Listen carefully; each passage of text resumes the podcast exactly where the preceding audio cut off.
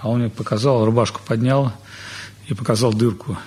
Во время Второй мировой войны его там прострелило чем-то. И, в общем, короче, его бросили в кучу трупов. Он мне рассказал историю своей жизни. И потом я понял, что Эрнст, почему он лепит такие скульптуры с дырками все время. Такие у него надрывный такой немножко арт. Но мечта была слепить такую скульптуру, которая называлась «Дерево жизни». Вообще это была такая скульптура. На самом деле он хотел сделать это как скульптуру и город, и ну, знаете, как вот вороны живут на дереве. У меня была такая идея сделать такое огромное дерево, в котором арт-галереи, пространство, ну, в общем, такое, как бы, ну, мегалитический арт, я бы сказал. Ну, мы с ним долго говорили на тему дерева жизни, но э, у викингов, у скандинавов, у, в разных традициях дерево жизни, безусловно, присутствует как некий образ. Помните, там в фильме «Аватар» тоже было такое дерево жизни. Э, у э, викингов был священный ясень, корни которого грыз дракон. Ну, вот, и Рагнарёк, конец света должен был состояться, когда дракон все-таки подгрызет эти корни, и дерево упадет. Но Бхагавадгита, она дает достаточно интересную идею о том, что есть дерево жизни. Она говорит, что дерево жизни сравнивается с баньяном. Среди множества деревьев баньян наиболее, скажем так, огромный, и мы можем сказать вечный, потому что баньян живет несколько тысяч лет. Это первое. А второе, как бы то, что корни баньяна, они э, тянутся вверх. То есть, если в обычном мире мы увидим, что дерево у него существуют корни внизу, то у баньяна есть два типа корней. Одни корни внизу, как бы, а другие корни, которые тянутся с ветвей.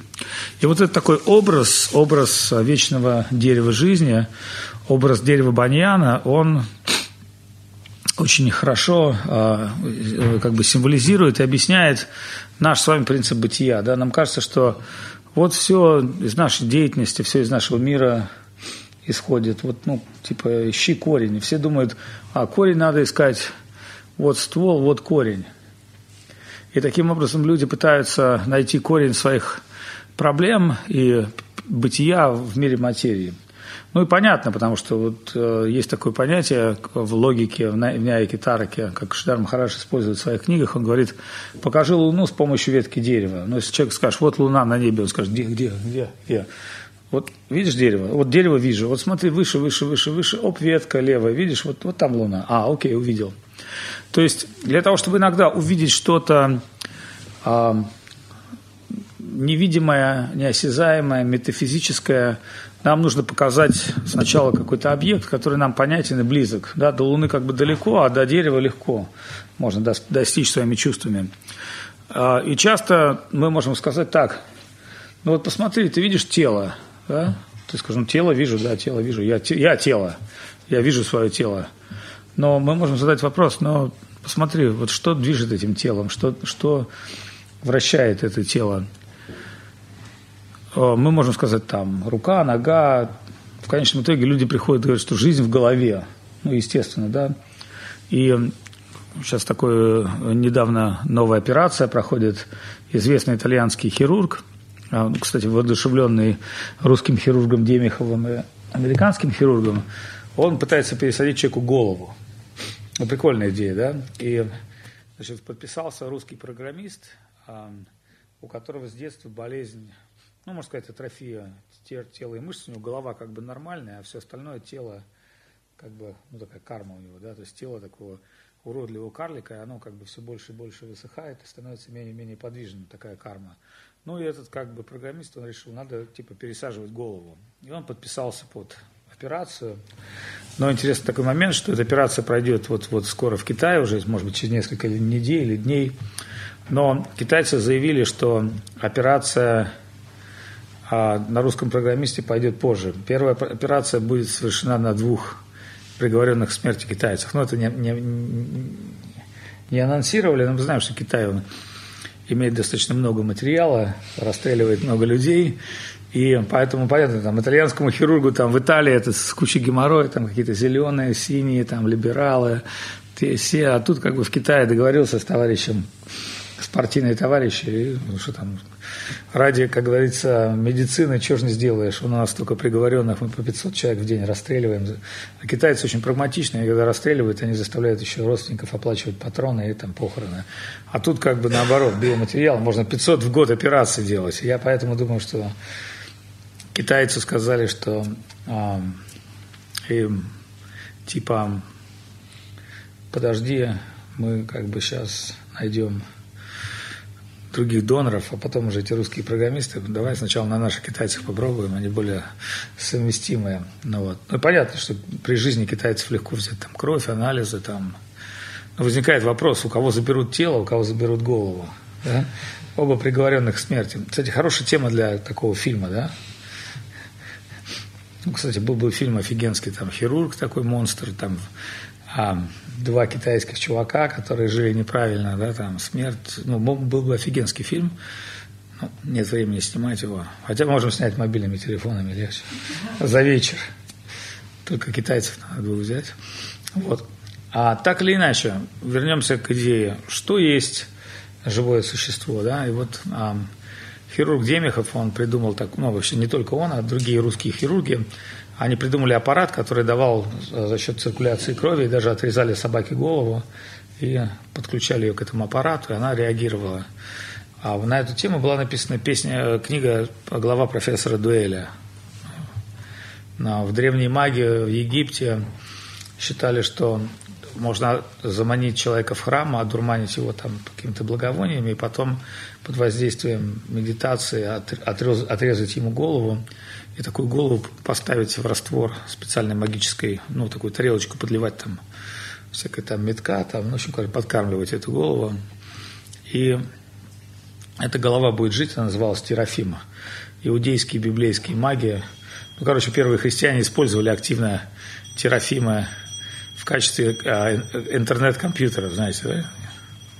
Ну, типа у тебя говорящая голова, и она тебе... О, привет, Оракул. Как раз по твоей теме заезжаем. Слышишь, Оракул? Про пересадку головы рассказываем историю. Ну, да. Сейчас начал. Да, да. Вот я говорю про Терафимов. Но мы говорим про Терафимов, она тоже была популярна несколько тысяч лет тому назад. Значит, отрезанными головами активно пользовались. Ну, были, конечно, еще и охотники за головами.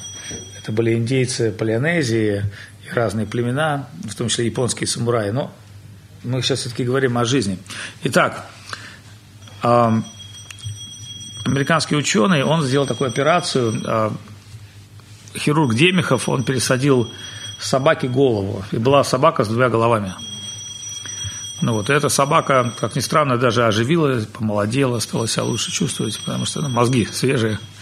Ну вот, компьютер побыстрее. Американский один хирург, он пересадил как бы мозг обезьяны А до обезьяны Б. То есть был американский хирург, он а, вдохновился Демиховым. Демихов, кстати, покончил жизнь самоубийством, как ни странно. Ну, вот. ну, при Советском Союзе его затравили, был гениальным хирургом. И, значит, этот американский хирург, он совершил пересадку мозга, причем ну, достаточно прикольно это было происходило. Значит, одной обезьяне пересадили мозг другой обезьяне. Ну и та обезьяна в целом там открыла глаза, похлопала глазами, типа окей. Вот. Поэтому возникает вопрос, где живое существо? Живое существо в голове, живое существо в мозге, живое существо в теле. А, ну, где правда? Ну, одни хирурги говорят, что если пересадить человеку орган, а другого человека, то он начнет обретать его качество. Ну там, печень какую-то пересаживаешь, и у тебя уже отчасти характера начинает тебя влиять какие-то там клетки, генетика. Собственно, все это ну, на сегодняшний день больше, конечно, степени на уровне спекуляции и теорий. Но достаточно интересная ситуация, которая описана в Бхагавадгите, которая говорит о том, что живое существо трансцендентное.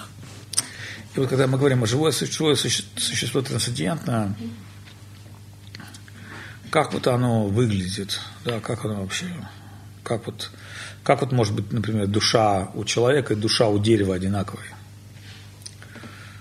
Как вот, например, может быть там гора какая-то олицетворенная. Вы знаете, ну, могу сказать такую вещь, что вот шаманы всякие, которые жрут всякие психоделики, они видят деревья как живые существа. Ну и понятно, это все так очень гипотетически, очень, ну так, ну, это надо либо обожаться каких-то психоделиков, чтобы это увидеть, либо, ну, теоретически это предположить. Но во Вриндаване описано, что все живые существа, все возвышенные души занимают особое положение. То есть в духовном мире ты можешь стать корнем, деревом, цветком. И люди думают, это что, как вот примерно шаманы-психоделики, которые видят под психоделиками мир? Нет. Обитатели духовного мира, там все состоит из чистой вишудха сатвы, из чистого сознания. Поэтому деревья, растения, там все обладают полнотой пурном, полнотой восприятия. И там, например, дерево, увидев Кришну, она может сказать, а можно стать ну, например, Кришна скажет, ох, как хочется манго, и тогда а какая-нибудь там береза может, хопа, и Кришне дать манго. И в этом мире мы скажем, ну ты что там, как тебе надо было селекционировать, как тебе там можно вырастить. Но в духовном мире любое дерево, чинтамани, оно может дать тебе все, что пожелаешь. Ну, это все же. А пиво есть жигулевское?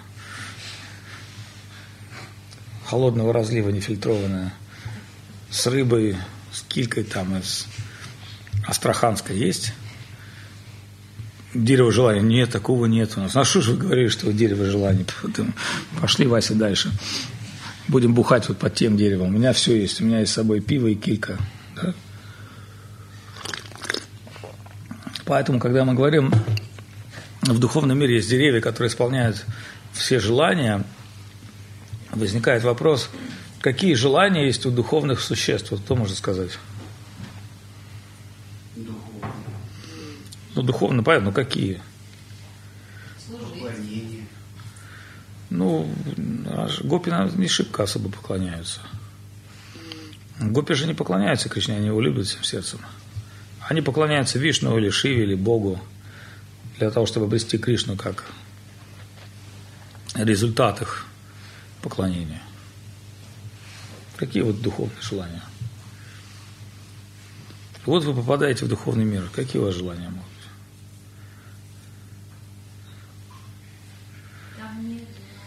Давайте разберемся сначала с материальными желаниями.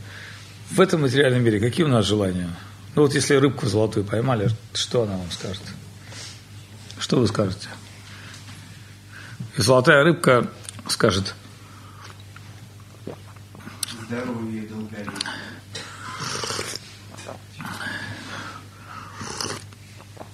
Сидит такой оракул, оракул душит золотую рыбку. Она такая, оракул, проси, что хочешь. Ты такой, здоровье, долголетие. Давай. И что еще? Не, ну понятно, ну что еще?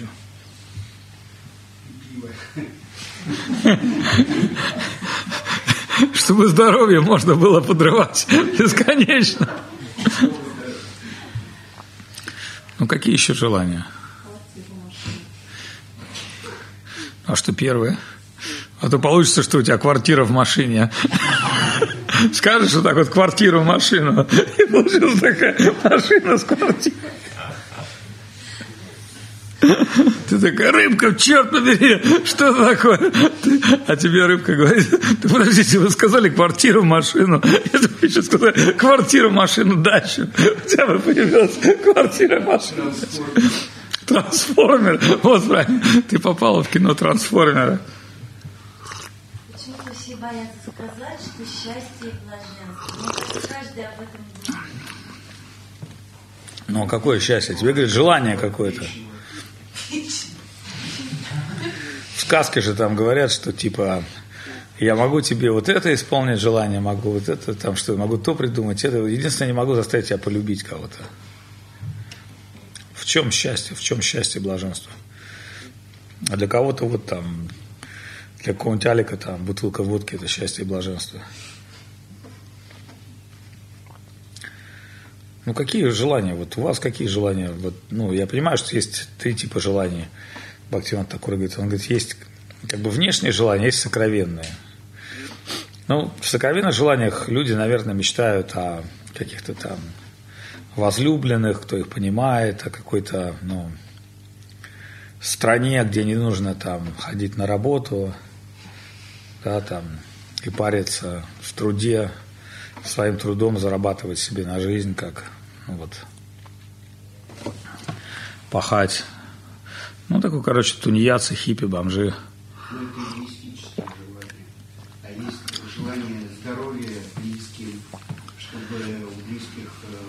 э, хорошо, чтобы не было войны. Подожди, тогда вот уже депутат. Оракул уже такой, здоровье близким такой, такой, мы желаем здоровья близким. Петрович, ну что, строим спортивный комплекс, даешь мне откат 3 миллиона. Опа. Так, чтобы не было войны, давайте, чтобы не было войны, как это можно решить? Ну, давайте а, еще немного атомных бомб купим, чтобы войны не было. Атомные бомбы же сдерживают, правильно? В Сирии, например, все желают, чтобы не было войны. Тогда надо предложить сирийскому народу принять рекомендованного американским госдепом нового президента. И войны не будет сразу же, на следующий день. Может быть, сила, высочайшее мастерство своей деятельности, признание. То есть, ну, хорошо, становишься там Федором Емельяненко, начинаешь всем бить морду профессионально. Ну, к примеру. Сила, высочайшее признание в своей деятельности. Какие еще желания? Все были счастливы. Духовного обогащения, просветления для всех. Ну, вы скажете вот так вот, вы скажете, чтобы все были счастливы, а вам скажут, а вам золотая рыбка скажет, а все и так уже счастливы. То есть, если учесть то, что мы с вами частички Господа, и рано или поздно, через миллиарды или триллионы, или газиллионы, или биллионы лет, мы так и так попадем в духовный мир, то, в принципе, все гипотетически так счастливы, вопрос только времени.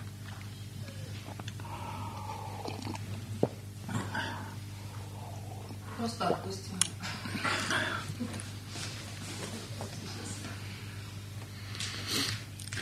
Я, я бы пожелал, чтобы зима, зима была покороче, чтобы были менее морозные длинные ночи, чтобы с утра не заплывали очи, чтобы легко было испускание мочи.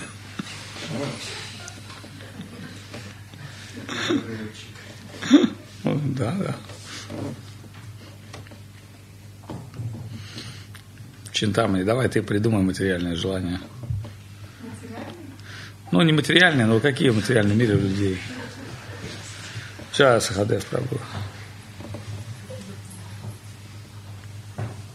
она заботилась. Что? Чтобы она заботилась. А мы? То есть такой дом престарелых. На воротах табличка. Чтобы о нас заботились. И пионеры с цветочками пришли поздравить. Окей. Видения. А? Ясного видения. Ясного видения.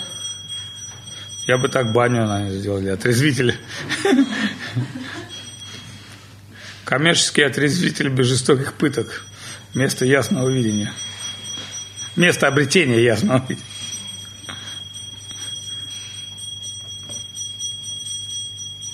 А сейчас, кстати, в отрезвителе есть? Есть, да? Опыта нет. Не знаю. Лакшми, ты что скажешь? Что бы тебе захотелось в жизни? И есть сейчас отрезвитель, я знаю.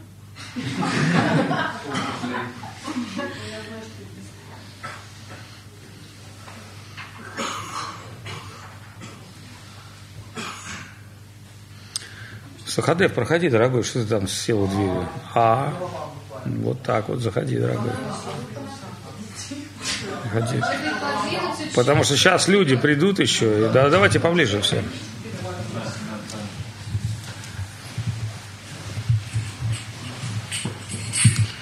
Ну, в общем-то, мы сейчас зря с вами ломаем голову, наверное, потому что не об этом мы хотели говорить. Мы хотели сказать, что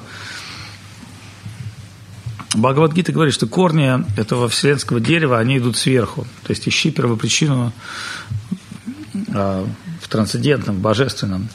Если ты увидишь о том, что корни этого дерева, они находятся не внизу, они находятся вверху, не только, скажем так, внизу, тогда в какой-то момент ты сможешь научиться видеть мир такой, какой он есть. Ты сможешь увидеть различные связи в этом мире, да, тонкие связи в этом мире. И не только ты увидишь связи в этом мире, ты увидишь, что мир гармоничен, и всем в этом мире управляет Господь. И вопрос только останется в самом тебе. Каков твой выбор? Ведь самое главное, что когда у нас с вами слишком много выборов, почему я говорю про желание, да? Если мы, Будда сказал, либо не иметь желания вообще, либо удовлетворить их все. И мы видим так, что, ну, как бы не иметь желания, это слишком высокий уровень, а удовлетворить все желания слишком много времени на это займет. Можно еще вот желание. Вот, поэтому вайшнавы, в отличие от Будды, они говорят более глубокую идею. Они говорят о том, что а,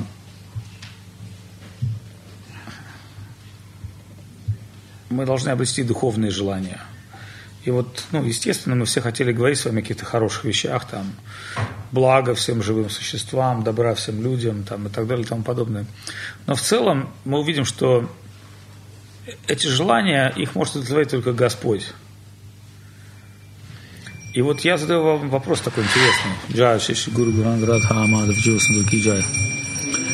А вот как вы думаете, вот у Господа, у него есть, например, такие же желания, как у нас? Ну, например, желает ли Господь благо всем живым существам?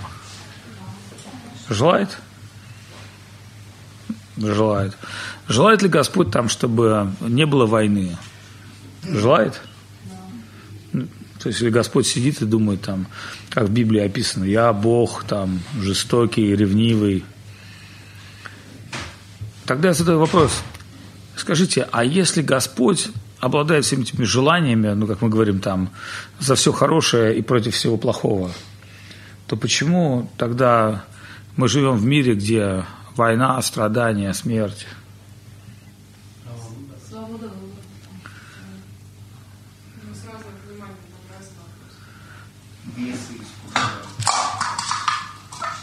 Все на бесов, как всегда, свалили, да?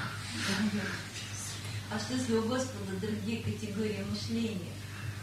Ну, давайте обсудим, какие у него категории мышления. Ну, я бы готова была обсудить с человеком, который это знает.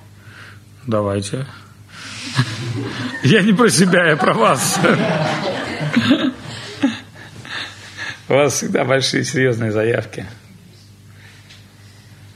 А с точки зрения, если это все его игра, то это спектакль, то есть и то и нет никаких страданий.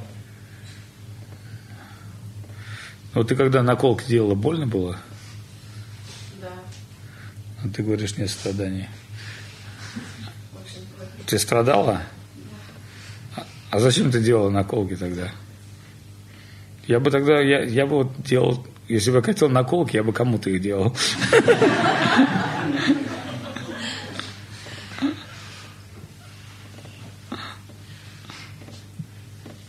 Ну, какая была у тебя причина вот наколки? Ничего не объясняй. Несмотря на страдания. Очень интересный момент такой, просто Соната Недиди, когда умер ее муж, она сделала себе кучу наколок. И я подумал, наверное, женщины делают наколки, чтобы боль, которую они испытывают во время процедуры, заглушила какую-то внутреннюю боль сердца. Вот. И, ну, а Соната мне как мама. Я когда с ней встретился, я говорю, вау, она такая, смотрю, все руки в наколках.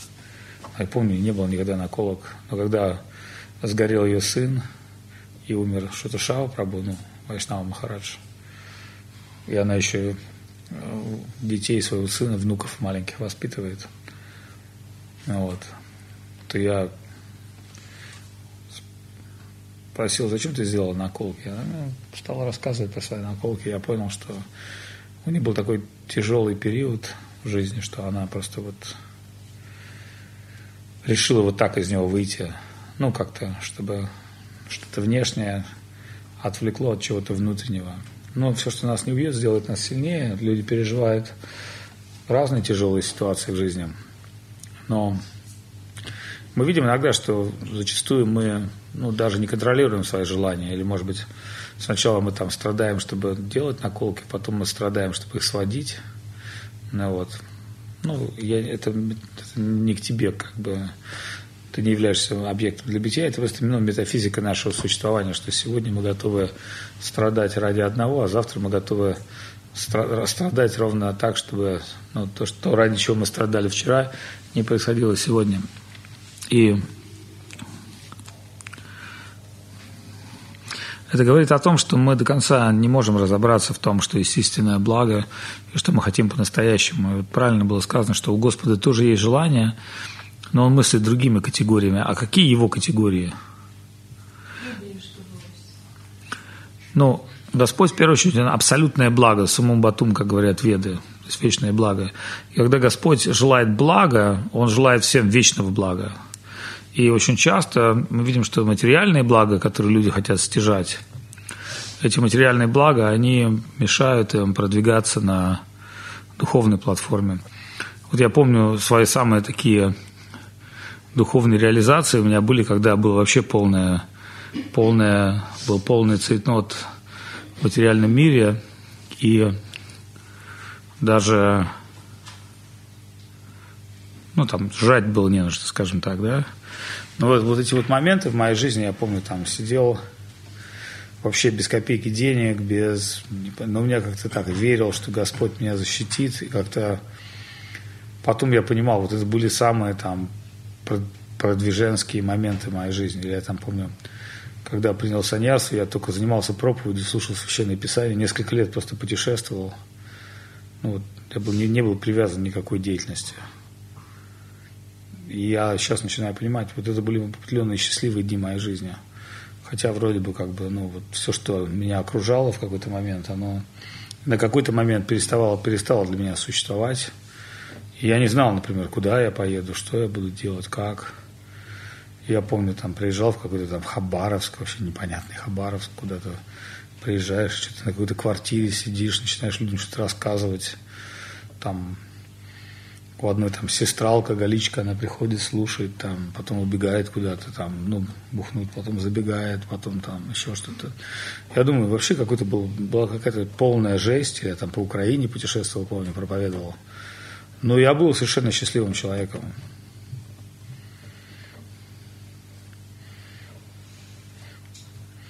Это сейчас же там социальные сети, там, я помню, мы ездили в проповеднические туры в никуда, в Мурманск. И там Бимал клеил какое-то объявление в каких-то автобусах. И приходило там 10 сумасшедших людей на программу. Ну, я помню, мы там шли тогда с книгами в саньярских одеждах Сиданти Махараджем. Я рассказывал эту историю, встретили бабушку 86-летнюю. Она вышла на улицу, она говорит, мне сегодня ангел пришел во сне и сказал, что одевайся, выходи на улицу, и тебе там дадут что-то. Это бабушке 86 лет в Мурманске, кстати, она говорит, я уже вот вот, вот ждала, пока я умру, а тут мне ангел пришел, что ты не умрешь, иди там, типа. И у Сиданти Махараджа была гирлянда я снялся, надел на бабушку гирлянду, мы дали ей там цветок, просад, книги. Ну вот, и вот она таким образом каким-то получила такое какое-то вдохновение на сознание Кришны. Хотя вот, ну, никаких у нее шансов не было.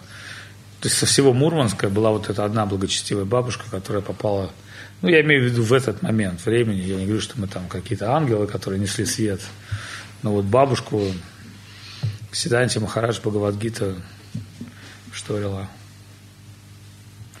Помню, был такой прикольный момент. Мы с Сиданти Махараджем одели шапки Деда Морозов и сели на северных оленей с дандами. Ну вот, и я помню, Гурудев сидел в Калькутте, а ну, Гурудеву приходили какие-то состоятельные индусы, там, потроллить его, ну, типа, богатым же тоже нужно духовное общение, ну, вот. Ну, они там что-то жертвовали, ну, такие в целом, ну, понятные, ну, типа, как материалисты, которые, типа, надо там патриарху садить, там, благословение получить. Ну, вот, я помню, какой-то пришел мистер какой-то, ну, какой-то он нам что-то жертвовал, он там какие-то копейки, но был троллем таким, что прямо вот, ну, выкачивал кучу времени, внимания. А у Гурудева лежали альбомы там разные, ну, путешествия. Ну, Гурудев показывал, вот там храм в Бразилии, вот храм в Мексике. Потому что индусы, они, ну, как бы вот в культуре Хари Кришна, но они вообще не верили, что кому-то Хари Кришна нужно, кроме сумасшедших садху. А тут Гурудев показывает, вот там храм, здесь храм, ну, смотри. А потом и этот мужик говорит, ну вы мне типа уже в прошлый раз эти храмы показывали, типа, что у вас есть новенького? Гурдев говорит, вот есть фотографии из проповеди вот Авадута Махараджа. Он такой, а, ну я видел, видел фотографии из проповеди, ну типа программа. Гурдев говорит, а вы северных оленей видели? Он такой, ну да, да, я видел, типа был в Новой Зеландии, в зоопарке видел северных оленей. Ну, такой индус, типа, ну, прокачанный, везде ездит. Гурдев говорит, а когда-нибудь видели саньяси верхом на северных оленях? И такой, фотографию. Кто такой? Нет, вот саньяси верхом на северных оленях я не видел. Вот видите, типа, нам получилось затронуть ваше сердце или нет? Вот. Это о чем говорит? Это говорит о том, что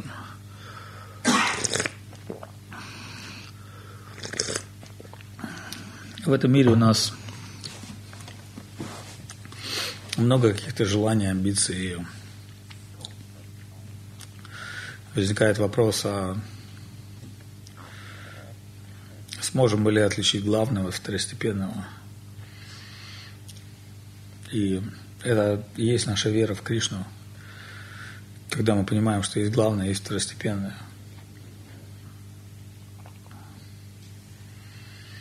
Главное второстепенное – это очень важно. Очень часто в этом мире второстепенные вещи принимаются за главные, тогда человек – обманывает себя и окружающий мир. А главное не так легко удержать на самом деле, потому что мы все склонны к второстепенному, к поверхностному. Поэтому Кришна говорит Бхагавадгите, не зря я начал там про операцию, про головы. Интересный момент. Кстати, знаете, как хирург будет делать операцию? Он отрежет голову одному чуваку, на другому тоже отрежет. И он будет пользоваться специальным клеем, которым самая большая проблема это ну, как бы не отрезать, не голову пересадить, а это склеить все нервные окончания, чтобы это потом работало. Ну, на каком-то уровне, то все провода. А это единственный вариант есть. Как он решил, он делает такой специальный клей, но Пациента после пересадки головы вводят в искусственную кому на месяц. Ну, будут поддерживать его на аппарате питания, чтобы он был в коме месяц, и чтобы вот этот клей склеил все нервные окончания, ну, чтобы эти швы заживились, сошлись. Ну и потом как бы этого чувачка будут будить и смотреть, вот, кто это Представляете, два китайца, которых ведут расстреливать. У одного заберут тело, у другого голову. Кстати, вам надо поработать в китайском правительстве. Вы не будете, предполагаю. Дело в том, что операция, наверное, будут делать две, но, как говорит хирург, операция займет порядка 36 часов – и требует порядка 60 оттренированных сотрудников. Я думаю, китайцы поднимут. Скорее всего, могут делать сразу две команды операции. Ну и да.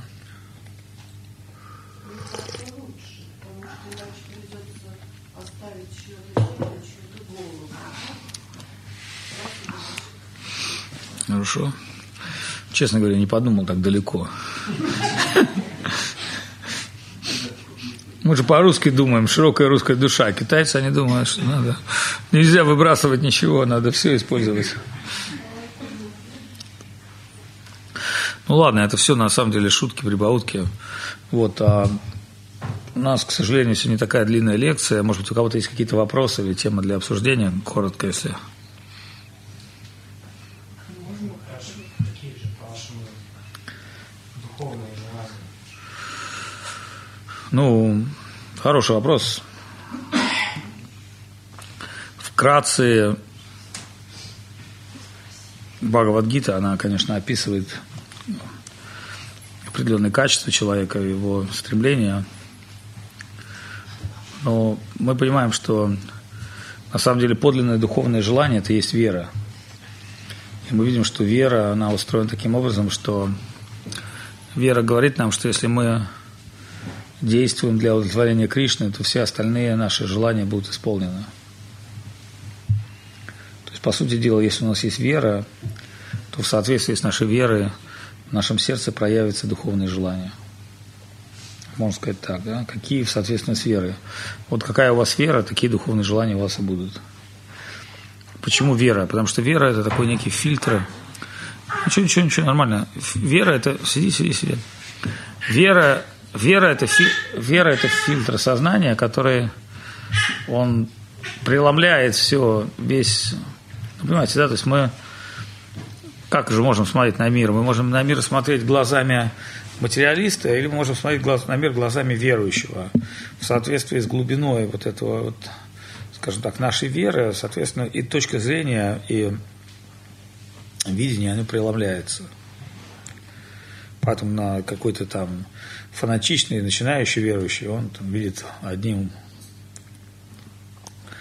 а Шамат Бхагават говорит, Арчанам и Вахарае Пуджам Ядшат это известная шлока, что начинающий, он видит Бога только в церкви. Он, вот, вот Баско здесь, он не видит его в сердцах преданных. Более продвинутый человек, он видит, что Господь, он хотя здесь, но он действует через преданных. А высшая духовная личность, она видит, как Бхагават сказано, Бхагават Атманом Атманом. То есть он видит Атму, и Атмана. Иными словами, он видит всех в Боге. И поэтому Парамахамса Вайшнава, они не проповедуют, они не могут проповедовать. Проповедь – это попытка исправить что-то. А Парамахамса Вайшнава, они видят все совершенным образом. Но при этом нужно понимать такую вещь, что их присутствие и их влияние, оно самое сильное. И поэтому есть разные проповедники. Есть Конечно, дикари проповедники, такие как мы, которые на уровне начальном пытаются поднять, подняться к людям и говорить, да, давайте практиковать духовную жизнь, это очень хорошо. Есть мади мадикари, это люди, которые уже достигли какого-то понимания глубокого, и они уже ну, вещают, так сказать, ну, с такой реализованной платформы. Да? А есть трансцендентные личности, которые какой-то степени они видят но они самые совершенные.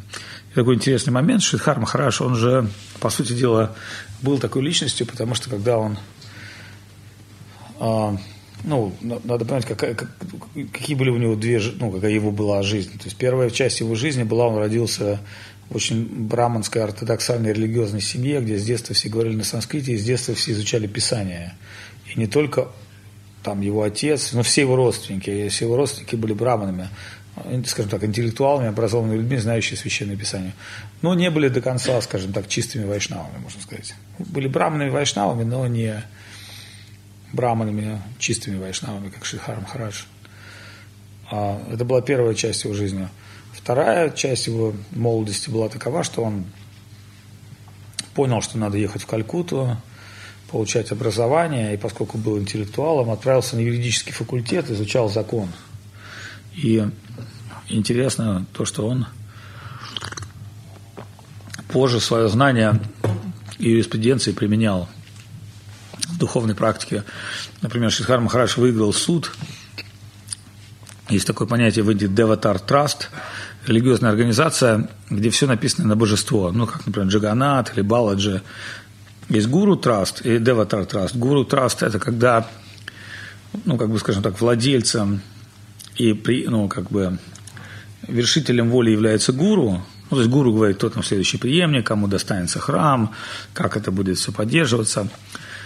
А есть так называемый деватар траст, только в Индии есть такая ситуация, где по закону президент, вот мы когда Гурудев говорил, президент Сиваид. Что это обозначает? Это значит, что владельцем всего является божество, а комите выделяет главного слугу. Ну, в храме Джагана то же самое, в нашем храме то же самое. То есть, чтобы вы понимали, наш храм называется Деватар Траст. Ну, сейчас это очень трудно получить статус в Индии. Это статус дают ну, таким древним индийским храмам, которые тысячелетиями. Поэтому вот. И а, чем отличается, например, гуру траст от деватара траста? В гуру траст гуру или комите решает какие-то вещи. Например, там а, гуру может продать храм или продать землю, распустить общину и так далее. Это легально. Ну, гуру может сказать, я болен, все, у меня нет сил продолжать, я, так сказать, ну, не видя, что никто, никто не может быть моим последователем, я вот, моя воля, что после моей смерти там например, или перед, во время моей жизни там деньги будут потрачены, там, розданы, там, например, там, бедным, ну, неважно, как, как угодно может быть, могут быть разные схемы. А вот Devatar Trust – это такой интересный момент, где не может а, без разрешения государства траст продать Деватар, землю или храм. То есть не могут собраться слуги Господа Джаганата решить, что мы продаем храм Господа Джаганата, божество Господа Джаганата тоже продаем и так далее. Да? То есть это, это так называемый деватар траст. И там в этих крупных храмах там государство играет глобальную роль. Вот Бхактина Такур, он был таким из э, магистров, то есть он от, со стороны государства надзирал над исполнением служения Джаганату. И вот э, Шила Шидхар Махараш, у него был такой один случай, когда правительство выпустило закон, что на божество столько-то земли, не облагаемых налогом, а если земли больше, то это уже налогооблагаемо. Ну, это было в, во время, там, когда Индия получала независимость, и там был такой момент интересный. Ведь в Индии, когда получала независимость, в Индии были раджи, цари, знаете, да? Вот, вдруг там издали закон, что там, ну, как типа Шарикова – что не больше стольки-то там метров на, на душу населения. Ну, как в Советском Союзе была фактически аннексия частной собственности. И в эти большие коммунальные квартиры, в которых жили там профессора, там еще кто-то, заселились люмпины, ну вот, ну как бы, которые приехали на заводе работать, а теперь они жили на квартире, там, пользовались одним сортиром, там, заметали друг другу мусор, ну вот. Ну и устраивали такие коммунистические пьянки на празднике. Ну вот. И Шридхар Махарадж, он, когда, значит, ему сказали, надо платить налоги, Шридхар Махарадж сказал, нифига, вот у храма столько-то земли, это столько-то положено. И подал в суд. Ну и пришел как бы судья, был судья, был начальник, скажем так, налоговый. И судья говорит, вот ваша а, иск за то, что вы отказываетесь а, выплачивать налог на землю. Вот, в соответствии с законом, религиозная организация имеет право иметь определенное количество земли на божествах, на божестве, а за остальное нужно платить налог. Как вы это оправдаете? Шрихар Махарадж сказал, да, с законом все совершенно правильно. Дело в том, что у нас три божества – Радха, Кришна и Махапрабху. И он прочитал лекцию о том, что все они разные – судья сказал, ну хорошо, тогда давайте сделаем так. Одна, одна часть земли будет принадлежать Махапрабху, а другая Радха и Кришне. И Шридхар Махараш прочитал еще одну лекцию, что Радха и Кришна формально как бы не, не муж и жена. И что Радхаране принадлежит ее земля, Кришне принадлежит его, земля, и Махапрабху принадлежит его земля. Суд захлопал, и судья сказал, что сегодня Господь как бы победил и вынес, ну это суд официальный, вынес а, решение суда. И вынес официальное решение суда, что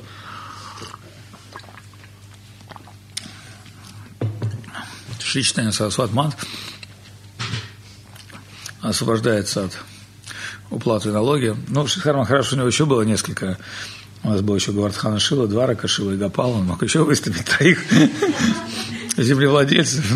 Но этого было достаточно, троих. Ну, это была формальная ситуация, но это говорит о том, что если мы в своей жизни обладаем какими-то скиллами, какими-то знаниями, каким-то опытом, то и если мы не применяем это в нашей реальной вере, ну, то есть не идем через линзу нашей веры, вот, например, там, не к тебе, конечно, сказано, то есть если мы можем терпеть наколки, но не можем терпеть, например, преданных, да, то мы говорим, почему такие, почему мы такие нетерпимые? Ну, наколки мы можем терпеть, можем, там, там, унижение там на работе собственных там родственников можем терпеть, можем терпеть. А почему мы не можем терпеть ну, друг друга в обществе преданных, да? То есть почему мы должны быть такими нетерпимыми, там, вот меня преданные, там, обидели, ну и что, там, тебя, может быть, муж обижает каждый день по несколько раз, ну вот, или там, ты сама обижаешь кого-то на работе. Вот поэтому все эти качества, которыми мы обладаем, они должны трансформироваться через нашу веру.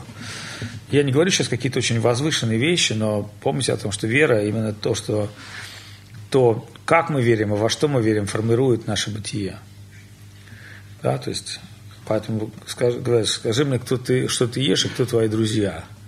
Интересный такой момент. А как это можно определить с верой? Ну, потому что вера определяет ту пищу, которую мы едим. Вот, сегодня и кадыши. Кто соблюдает Икадыши? Поднимите руки. Ну, кто полностью постится на Икадыше? Подожди, подожди, ну-ка подними руку. Ты постишься полностью? Вот, видите, водичку. Ну, то, ну, это уже лучше. Кто сегодня принимает анукалпу? Ну, анукалпа – это не зерновые. Ест, но не зерновые. Вот. Видите? А если ягоды? Ну, пшеничную водку точно нельзя пить. Выкадыша. И рисовую тоже. А вот этиловый спирт можно.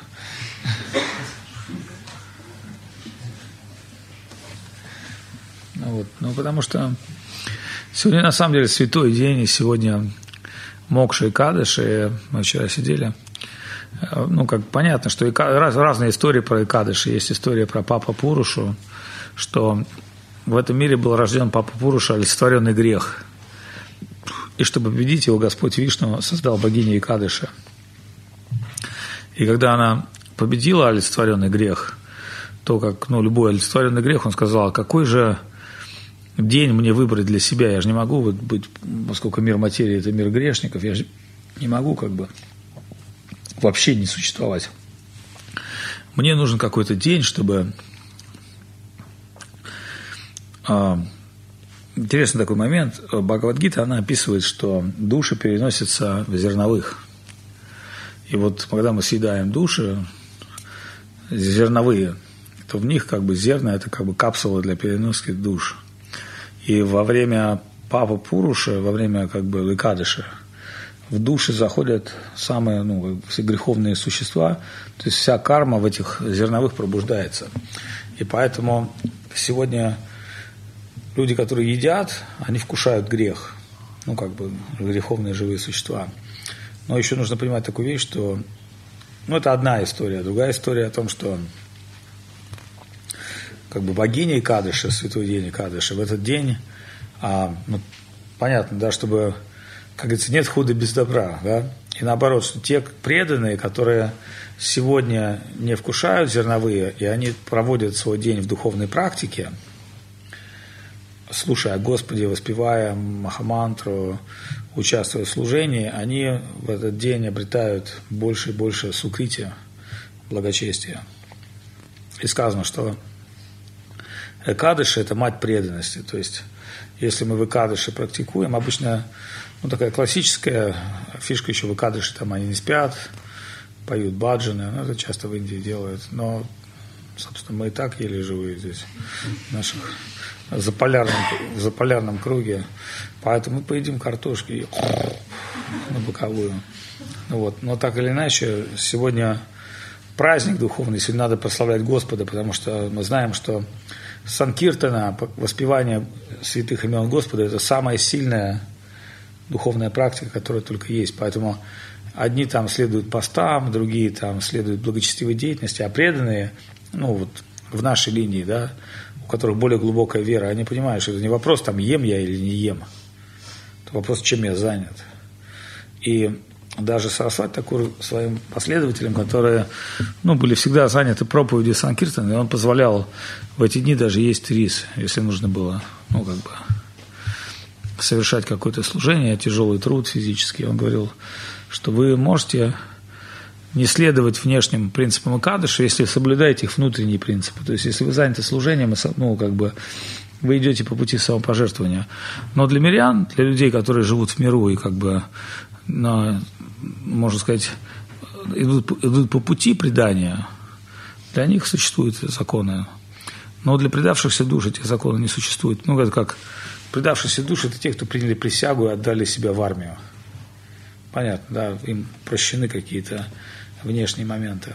Но, тем не менее, это не значит, что предавшиеся души, они могут делать все, что они хотят. Наоборот, те, когда приходят в армию, им говорят, там, увольнение тогда-то, да, там, это тогда-то. То есть, жизнь предавшихся душ, она также ограничена, как и жизнь грешников, материалистов, да, только ну, как бы миряне, они, скажем так, да, ну, они живут ради собственных,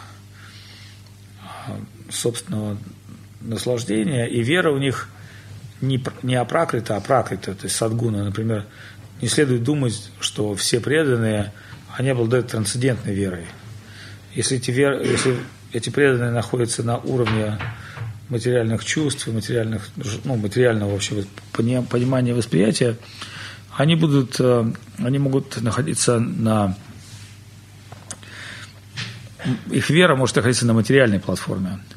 Но если преданный по-настоящему предался, а, ну, это знает только Господь, то есть он Хариджан вручил себя в руки Господа и во всем уповает на Господа, а не на что-то другое, тогда его вера, она на трансцендентном уровне. И, соответственно, и Господь, Он действует тоже соответственным образом с тем преданным. И поэтому многие люди говорят, что вообще в Индии там говорят, как стать кришнаитом – это очень плохо. Им говорят, почему? Потому что если ты станешь кришнаитом, ну, ну не путайте там стать кришнаитом для, ну, для определенных индусов и для нас. Для нас стать кришнаитом – это типа начать тусоваться на кисельном, там Бхагавадгиту читать. Все индусы это и так все знают. Они так тусуются в храмах Кришны и так читают Бхагавадгиту. Для них стать кришнаитом – это предаться Кришне и идти эксклюзивным путем Вайшнава. Они говорят, это очень опасно, потому что Кришна заберет у тебя все бабки. А у индусов главный бог это кто? Бабки. Поэтому они говорят, это очень опасно. Очень опасно быть кришнаитом. Кришна может тебя забрать бабки, наслаждение, он тебя может всего лишить. Если он на тебя прольет милость. А кришнаиты, они и так бессеребренники, у них так нифига нет, им так нифига не надо, они особо не боятся этого. Типа бабки, а что такое бабки? Там решит, а зачем, я и так все отдал. Поэтому преданных у них другой тип сознания. И они по-другому. А, ну, я говорю про мирян, про такую материалистическую веру. А, индусы очень боятся Хари Кришна, они знают, что это опасно, стрёмно. Но никто же не хочет, чтобы там сын или дочка стали садху. Вдруг дочка там станет садху, как она? А как же внуки там, деньги, как же ну, продолжение рода там, ну, все такое на нижней чакре построено. Вся жизнь на нижней чакре, на... Ну, Гурудев, он очень так хорошо говорил на тему индусов и белых людей. Гурудев говорил, мне нравятся белые люди, они вообще ни во что не врубаются. Они говорят, как это? Гурудев, как это белые люди ни во что не врубаются? Он говорит, ну вот у вас называют girlfriend, а у нас в Индии проститутка.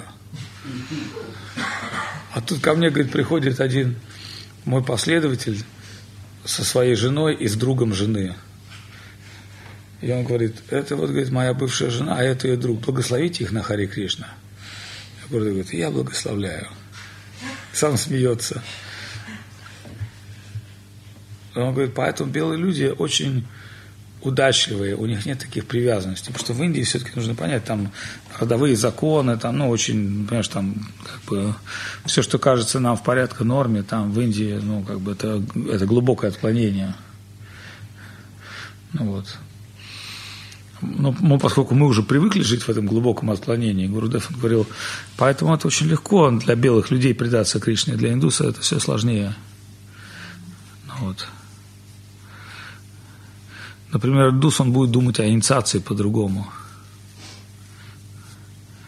Например, индусская девушка, она не будет до замужества получать инициацию. Ну, если она такая мирянка – Говорите, а почему? Она говорит, ну, потому что она будет думать, ну вот, я должна получить инициацию. Инициация – это же служить Кришне, там, божествам.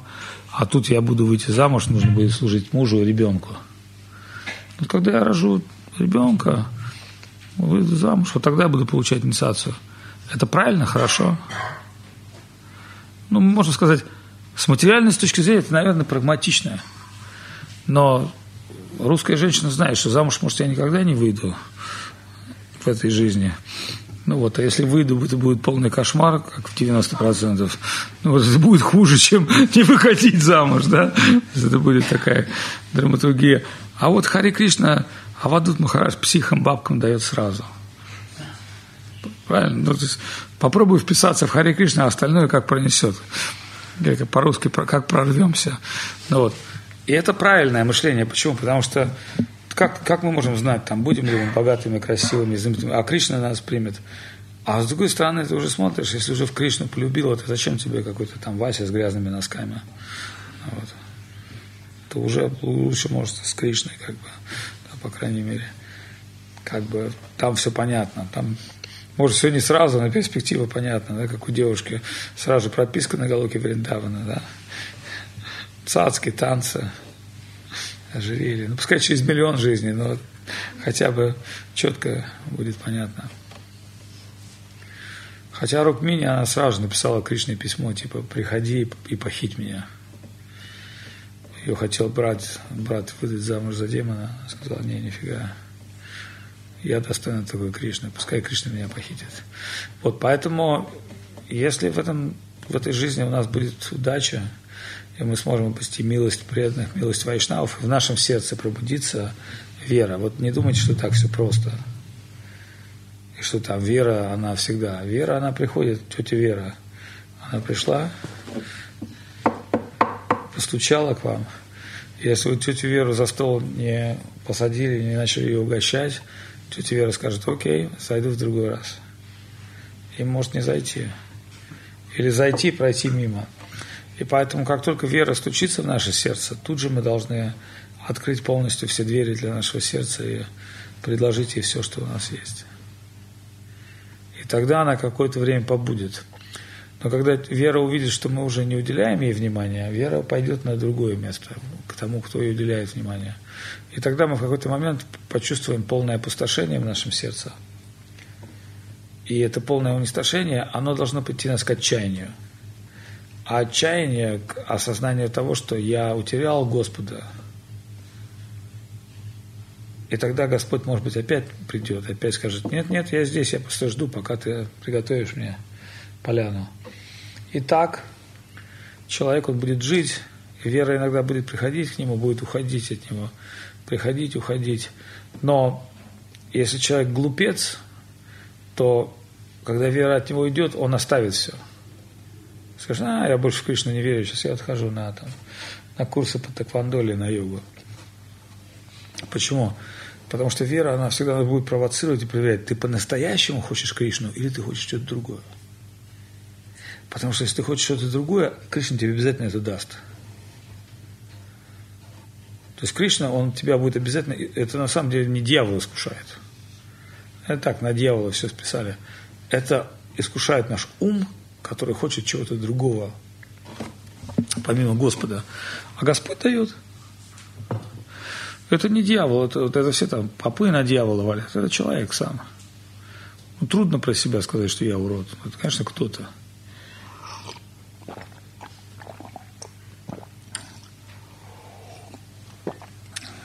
Но из Писания мы знаем, что Махамая пришла и искусала, Харидас Такура искушала Майя дважды. И в итоге сначала первая была искусительница, это проститутка, которая, которую он обратил, сделал ее великой святой.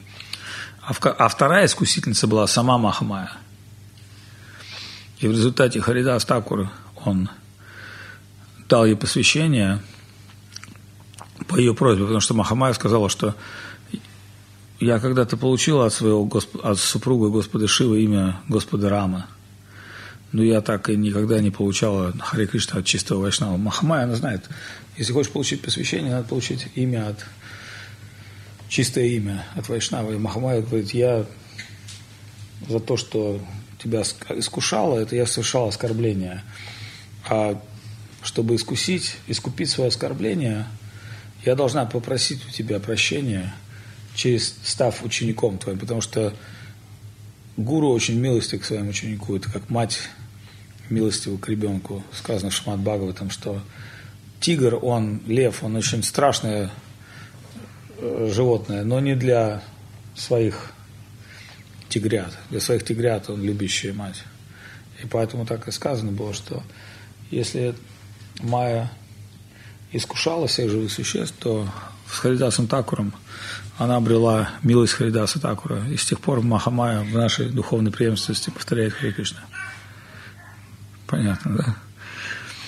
И это говорит, мама Майя, дурат моя. Если мы с вами будем практиковать искренне Хари Кришна, то Майя, она нас не будет сильно мучить. Майя даст нам такую возможность. Вот, ну что, на этой радостной ноте надо закончить нашу лекцию, наверное. Видите, мы начали с вами за здравие, закончили за упокой. Да, да, пожалуйста.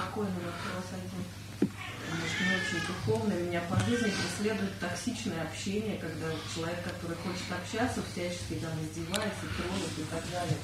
Вопрос, наверное, в том, где граница между пониманием, что все вокруг Бог и все происходит само, и каждый делает, что хочет, и необходимостью охранять свои Ну, это важно для, наших, э, для нашей культуры, потому что мы очень...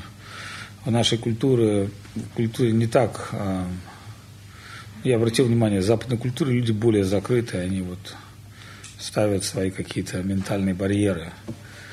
Но я также заметил, что западные люди очень хорошо научились ставить ментальные барьеры для всего хорошего. Ну, а, может быть, они ставят ментальные барьеры для плохого, это хорошо. Ну, там, кто-то вас там будет чем-то грузить, вы там тихо и там, слились куда-то как-то, или внутренне, а, hello. То есть я понимаю, что вот эти люди, они очень ну, закрытые в себе. И вот когда начинаешь с ними говорить, ты прям понимаешь, что вот, ну, очень, например, многие там на духовные темы вообще не готовы говорить.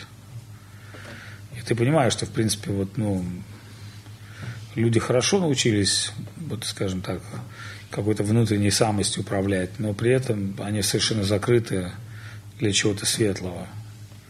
Ну, вот, или наоборот, смотришь, что они открыты для какого-то дерьма. Но опять же, вера, сознание. Вот, поэтому вы как человек разумный, вы фильтруете, например, да, там, вас троллят, вы закрываете. Если вы идете с преданными, это какая-то откровенная, сокровенная беседа. Ну, понимаете, там мы можем, можем определить, не все же люди лжецы. Вы скажете, ну все. Я скажу, ну я соглашусь с вами, что многие лжецы. Когда возникает следующий вопрос, а многие же лжецы, мы тоже же лжецы, да? Ну, тоже скажете, мы, ну, скажем, мы тоже лжецы. Но я задам вопрос, всегда ли мы врем? Ну, вы скажете, всегда, ну, почти всегда. Но 50 на 50, 60 на 40. Но вы скажете такое, но в итоге, сами, когда мы говорим о каком-то сердечном общении, мы ожидаем, мы ожидаем и верим, что в какой-то момент нашей жизни нас будут окружать люди, которым нет необходимости врать. Ну, например, там, ну, в каком-то обществе материалистов, там, unless you make it, you have to fake it. Ты должен притворяться там каким-то богатым, успешным. Ты же не можешь сказать, слушай, у меня там нет денег на метро, там, можно пожрать или там. Ну, какому-то близкому другу ты можешь сказать, а какому-то там другу ты, ну, как кому-то ты скажешь так, ну, с тобой перестанут общаться, там, а, лузер, там, дерьмо и так далее. Вот. Поэтому, когда мы говорим о том, что есть духовное общение, то мы можем сказать, что вот общение с вайшнавами – это наиболее духовное, наиболее сокровенное общение. Вы скажете, ну а почему вы так, Махараш, консервативные? Вот а, я был на, в Киеве на фестивале, и там была лекция, там Лёг, такой известный писатель Любка Девиш, значит, а, он вел, ну, они как бы с нас слезали, там сидел Голдис, Голдис такой, не знаете, слышали Голдиса?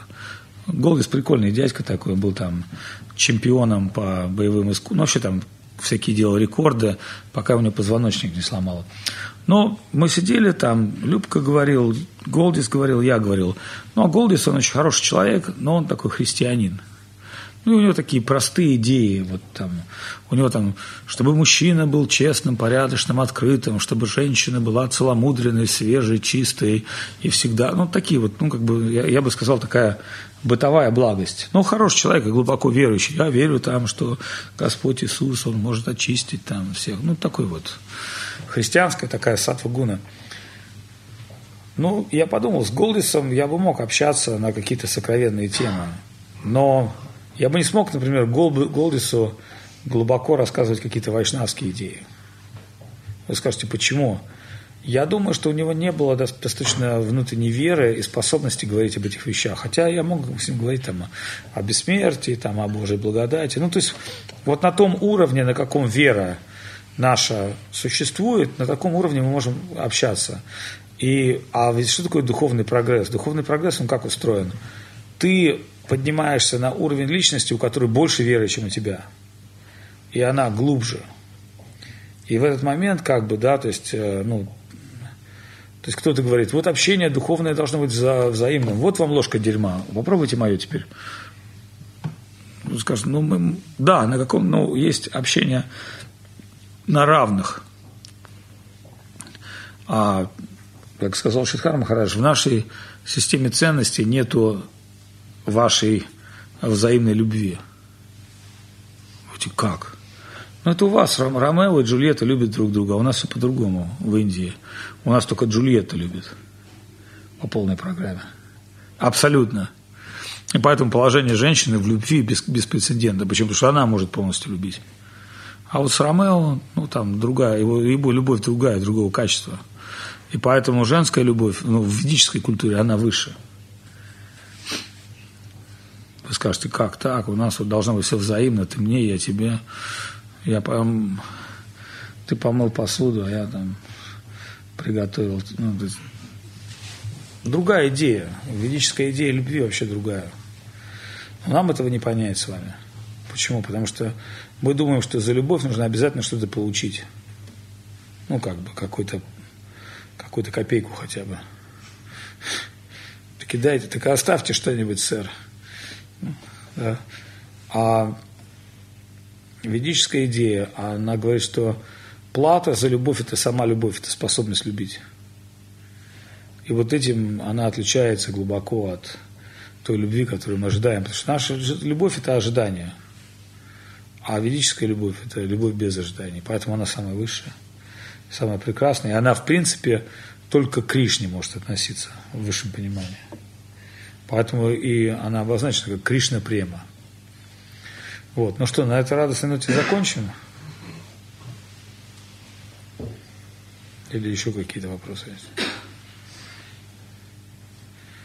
А вы завтра здесь будете? Да, вечером. Я буду когда еще? Завтра и все, да?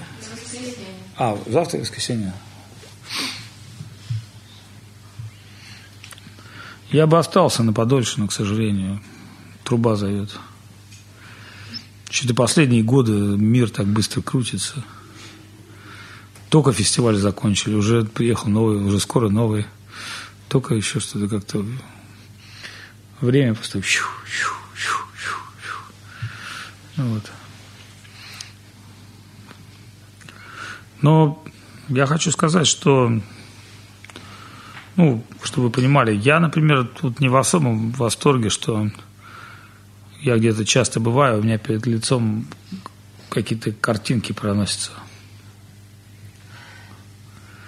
Я, например, думаю больше о каких-то, что мне не хватает каких-то внутренних вещей, которые ну, на который нужно время, чтобы осмыслить, осознать.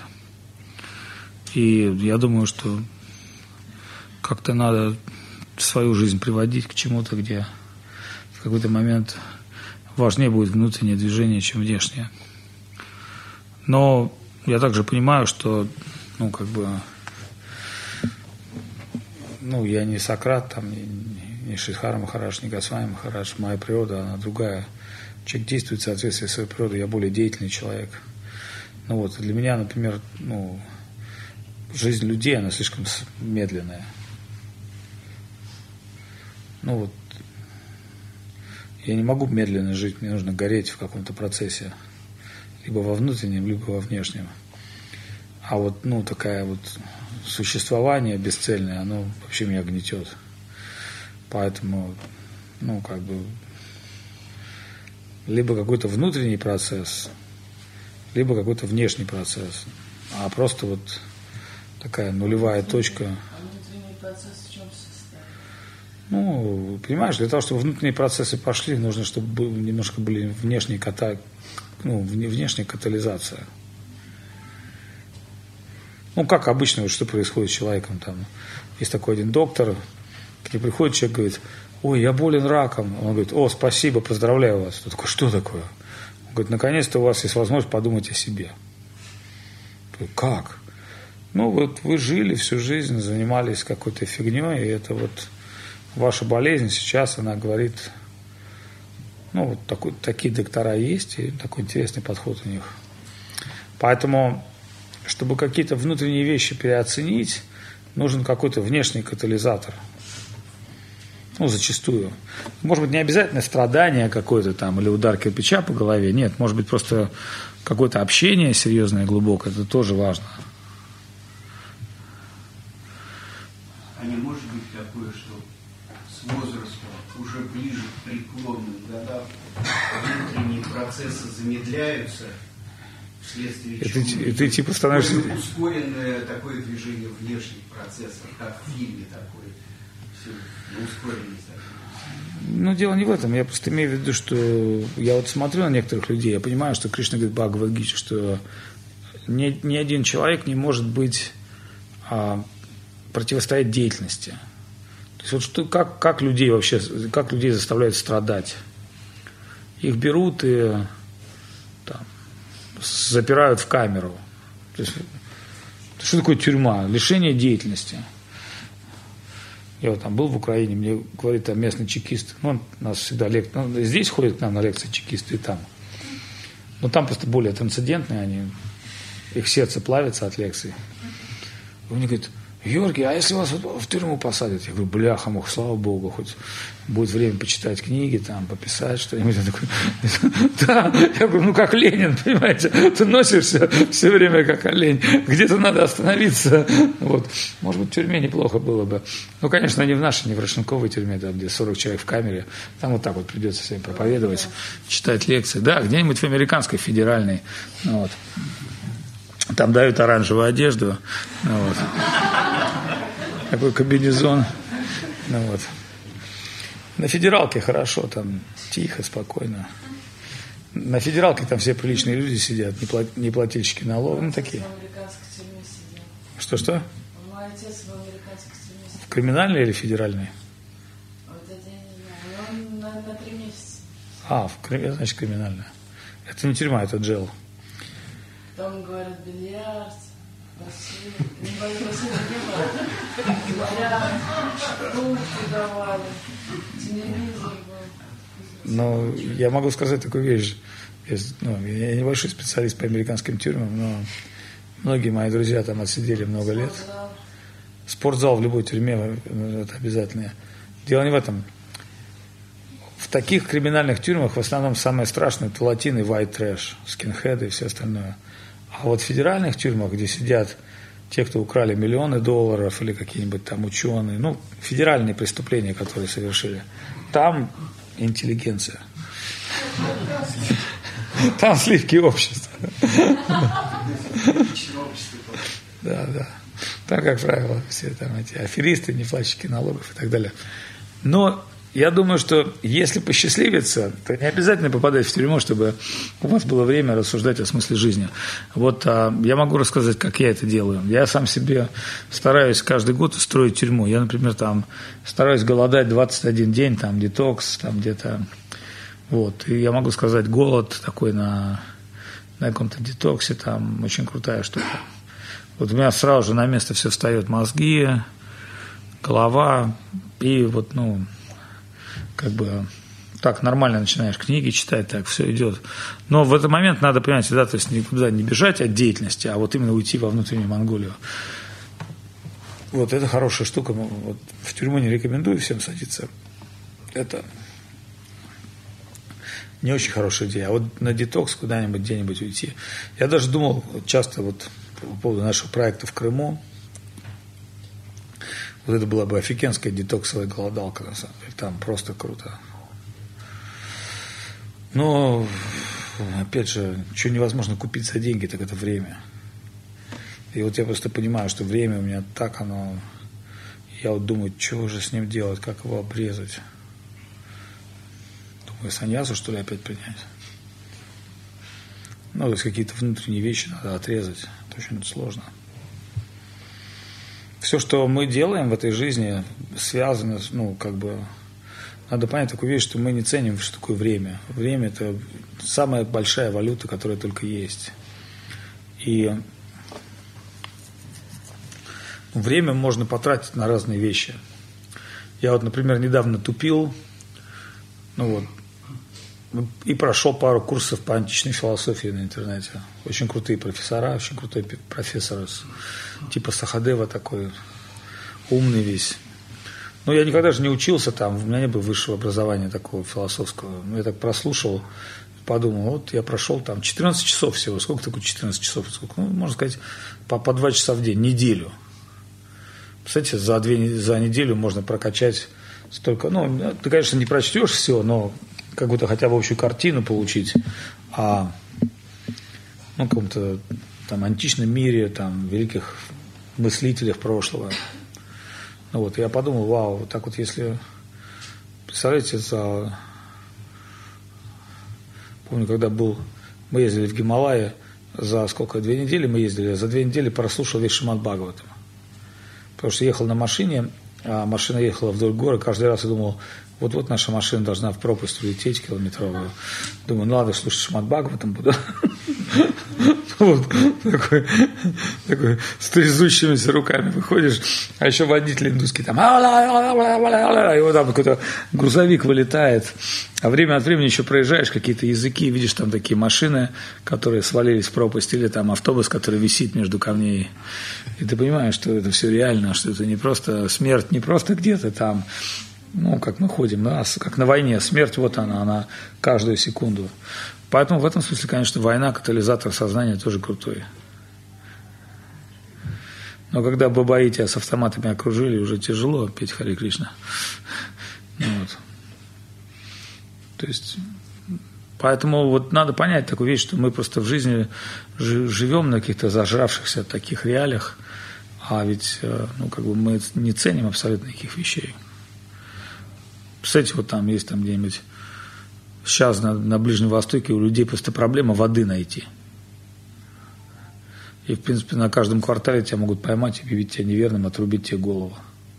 Но если ты девушка, ну, в принципе, не обязательно девушка изнасиловать тебя всем там байрамом. Ну, где-то вот такие вот такая жизнь. Да, а мы там жалуемся по поводу там каких-то реалий. Ну, вот. То есть мы вообще не, не, не ценим ни жизнь, ни, ни то, как это происходит, ни, что, ни мы заняты. Заняты мы, конечно, каким-то дерьмом постоянно, это тоже понятно. Ищем себя. Тоже бред полный, да? Ну вот, но тем не менее, как бы все эти реалии нашего бытия, они ну, я надеюсь, что вы все в интернете, все слушаете лекции наших учителей, Шидхара Махараджа, Госвами Махараджа. Я также очень искренне верю, что Сахадев Прабу проводит какие-то программы. Вот. Проводишь программу, нет?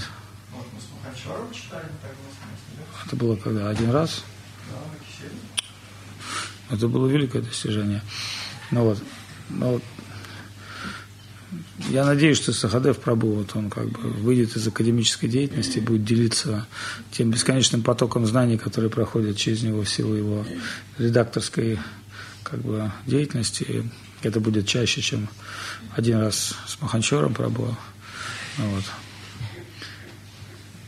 А, ну, потому что Брахман родился деревом вороны, который, вороны, на котором не клевали плоды, они были слишком кислые, потому что Брахман, он собирал знания, но не делился. Вот. Мы должны наши знания не просто делиться, а мы помним всегда, что когда мы проповедуем, рассказываем людям о духовном, то мы рефлексируем, мы сами учимся этому.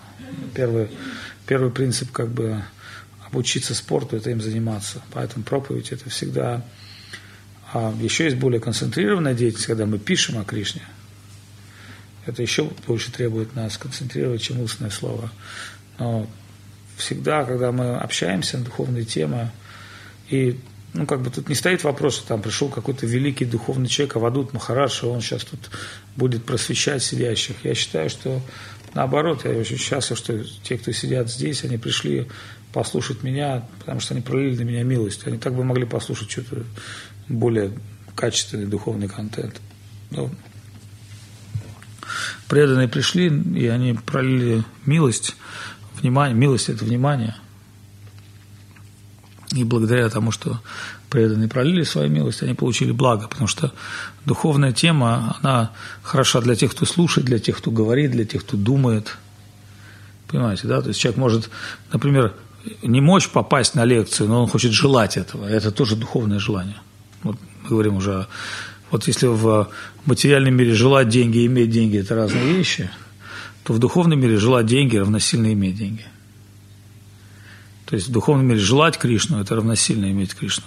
Желать общаться с преданными – это равносильно получить это общение. Поэтому я вам всем безмерно благодарен. А так, кто я такой, чтобы там, вещать на какие-то духовные темы? Невооруженным взглядом по мне видно, что я несовершенная личность. Но но тем не менее преданные своей милости, они всегда, как, понимаете, да, как, как говорил Шидхар хорошо такой вайшнав, это развернуться друг к другу вот этой частью нашей личности, да, потому что можно там развернуться друг к другу парень, как парень к девушке, можно развернуться друг к другу как бизнес-коллеги, ну, то есть вот соприкоснуться в этом аспекте. Можно соприкоснуться как сын, там, дочь, там, родители, вот, но можно соприкоснуться душа к душе, и вот это соприкосновение душа к душе, это и есть подлинное соприкосновение вот наше. Поэтому на этой э, радостной ноте я закончу сегодняшнее наше общение. Если мы сможем соприкасаться с этим потоком знаний, это не только, может быть, с личностью, потому что Шимат Бхагаватам, книга, это тоже личность. Когда вы слушаете слова наших святых учителей, это тоже личности, это Понимаете, да, то есть это сознание, оно уже существует отдельно от всего, от тела, от от материи, поэтому мы в этом мире только, э, ну, как бы не, не можем этого понять до конца. А так слово, оно живое. Тем более божественное слово, оно обладает божественной жизнью. Вот. И в этой связи, когда мы читаем там книгу какого-то автора духовного, который жил там в XVI веке, или слушаем истории в Шимат Бхагаватам, где рассказывается о каких-то персонажах, которые жили много-много миллионов лет назад. Их слова звучат в наших сердцах, они также актуальны как это было. Поэтому, если вы скажете, ну, там много-много миллионов лет тому назад, например, человек, он был другим, вот там, вот вчера, сто лет назад человек ездил на телеге, а сейчас он ездит на BMW, там, сто лет тому назад человек говорил, пру, или там, но, а сейчас там, блин, блин, там, машет кулаком из окна, да, то есть, но тем не менее, мы можем сказать, да, человек сто лет тому назад, у него другие какие-то внешние ассоциации с внешней жизнью, но надо сказать такую вещь, к духовному это не относится. Что люди думают, в особенности европейцы, они думают, ну, жили какие-то неандертальцы, извиняюсь выражение, с грязными жопами ходили, потом появились какие-то греческие философы, которые жопу помыли, и им стало хорошо, потому что греческие философы, типа, это как этот профессор говорит, философии люди стали заниматься как бы от нечего делать. Ну, я, конечно, могу согласиться с этим философом в том, что, ну, конечно, когда люди бегают по лесу, там, как в кинофильме «Выжившие», им вряд ли до философии, да, там кругом свистят топоры, там медведи, там индейцы. да, и стрелы. Понятно, там не до философии. Вот, поэтому этот профессор, который я слушал, он считал, что ну вот, типа, когда у греков появилось нефиг делать, там они наелись оливок, и им уже не нужно было тяжело пахать на полях, они стали там, типа, о смысле жизни. Ну, а такая идея, что, типа, голодный, холодный человек не может думать о смысле жизни. Помните, как в русской сказке говорится, ты накорми меня, напои, там, в баньку положи, а потом мы типа перетрем о смысле жизни. Ну, баба Яга запарилась, там Ивана покормила, сделала ему тайский фут-массаж, баньку его сводила. Вот. Ну и потом баба Яга сидит, смотрит на Ивана, типа, а Иван там жрет что-то. Она такая, типа, а когда же о смысле жизни будем говорить? А Иван такой, да нет никакого бабка смысла жизни. Это все и есть смысл жизни. Я пришел к тебе, развел тебя, а ты меня в баню там, на обед, туда и сюда. А смысла жизни нет, вот все, вот гламурная тусовочка получилась в лесу. Типа, я чистый, я в дамках. Ты типа попала на продукты. Вот и все. Если, конечно, ты не хочешь поговорить о чем-то другом. Ну вот.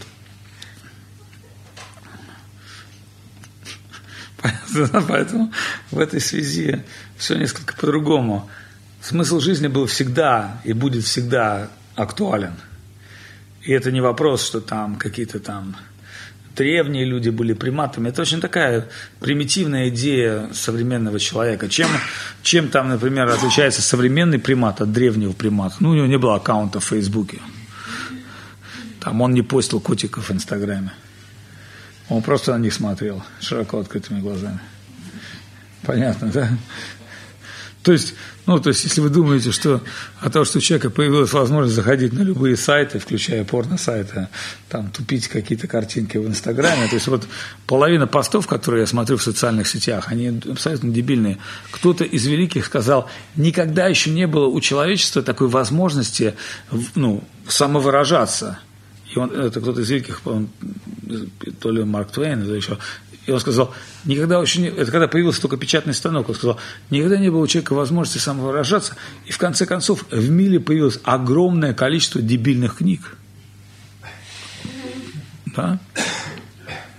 Ненужного контента. С этим, конечно, боролся Мао Цзэдун. Тут как бы я могу сказать, что я полностью согласен с Черманом Мао, который говорил, тот, кто много знает, много забывает. Вот, и поэтому он отправил большинство интеллигенции китайской на поля. Но потом он понял, что жрать-то нечего. Почему? Интеллигенция в тюрьмах, кто-то в России скоро такой же будет. Ну, только дебилы с киянками. Все ведь образование там платное, за деньги. Но тут другая ситуация, что мы говорим сейчас, а давайте реверснем всю эту ситуацию на духовную картину. И мы видим, например, да, что недавно наткнулся на интер, в интернете на речь банкира Грефа, который говорит, что как только ну, на, на конференции э, банкир Греф говорит, как только у народа появляется возможность самоосознания, он сразу же из, масс, из серой массы и быдла превращается ну, как бы в неуправляемую личность. Можете представить, как вот можно управлять просветленной личностью? Ну вот, например, я пойду сейчас там скажу там кому-нибудь, там, иди убивай украинцев, я кричу тебя на это. Пойдешь ты? Вот, видите, он сразу стал припинаться со мной.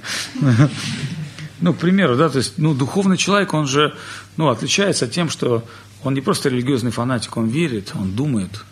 И вот поэтому мы должны с вами стать не просто какими-то там э, поверхностными там сектантами, еще кем-то, а думающими людьми, мыслящими людьми. И вот этот класс мыслящих духовных людей, это такой, на самом деле, ну, скажем так, очень важная составляющая. Например, никто же из вас не знает всех имена римских сенаторов, римских торговцев. Очень... Вы слышали, какие были великие торговцы в Риме, в, в Древней Греции? Были богатейшие люди. У них были тысячи золотых монет. Вы что-то слышали о них? Да, но вы знаете Архимеда, Сократа, Платона. Почему?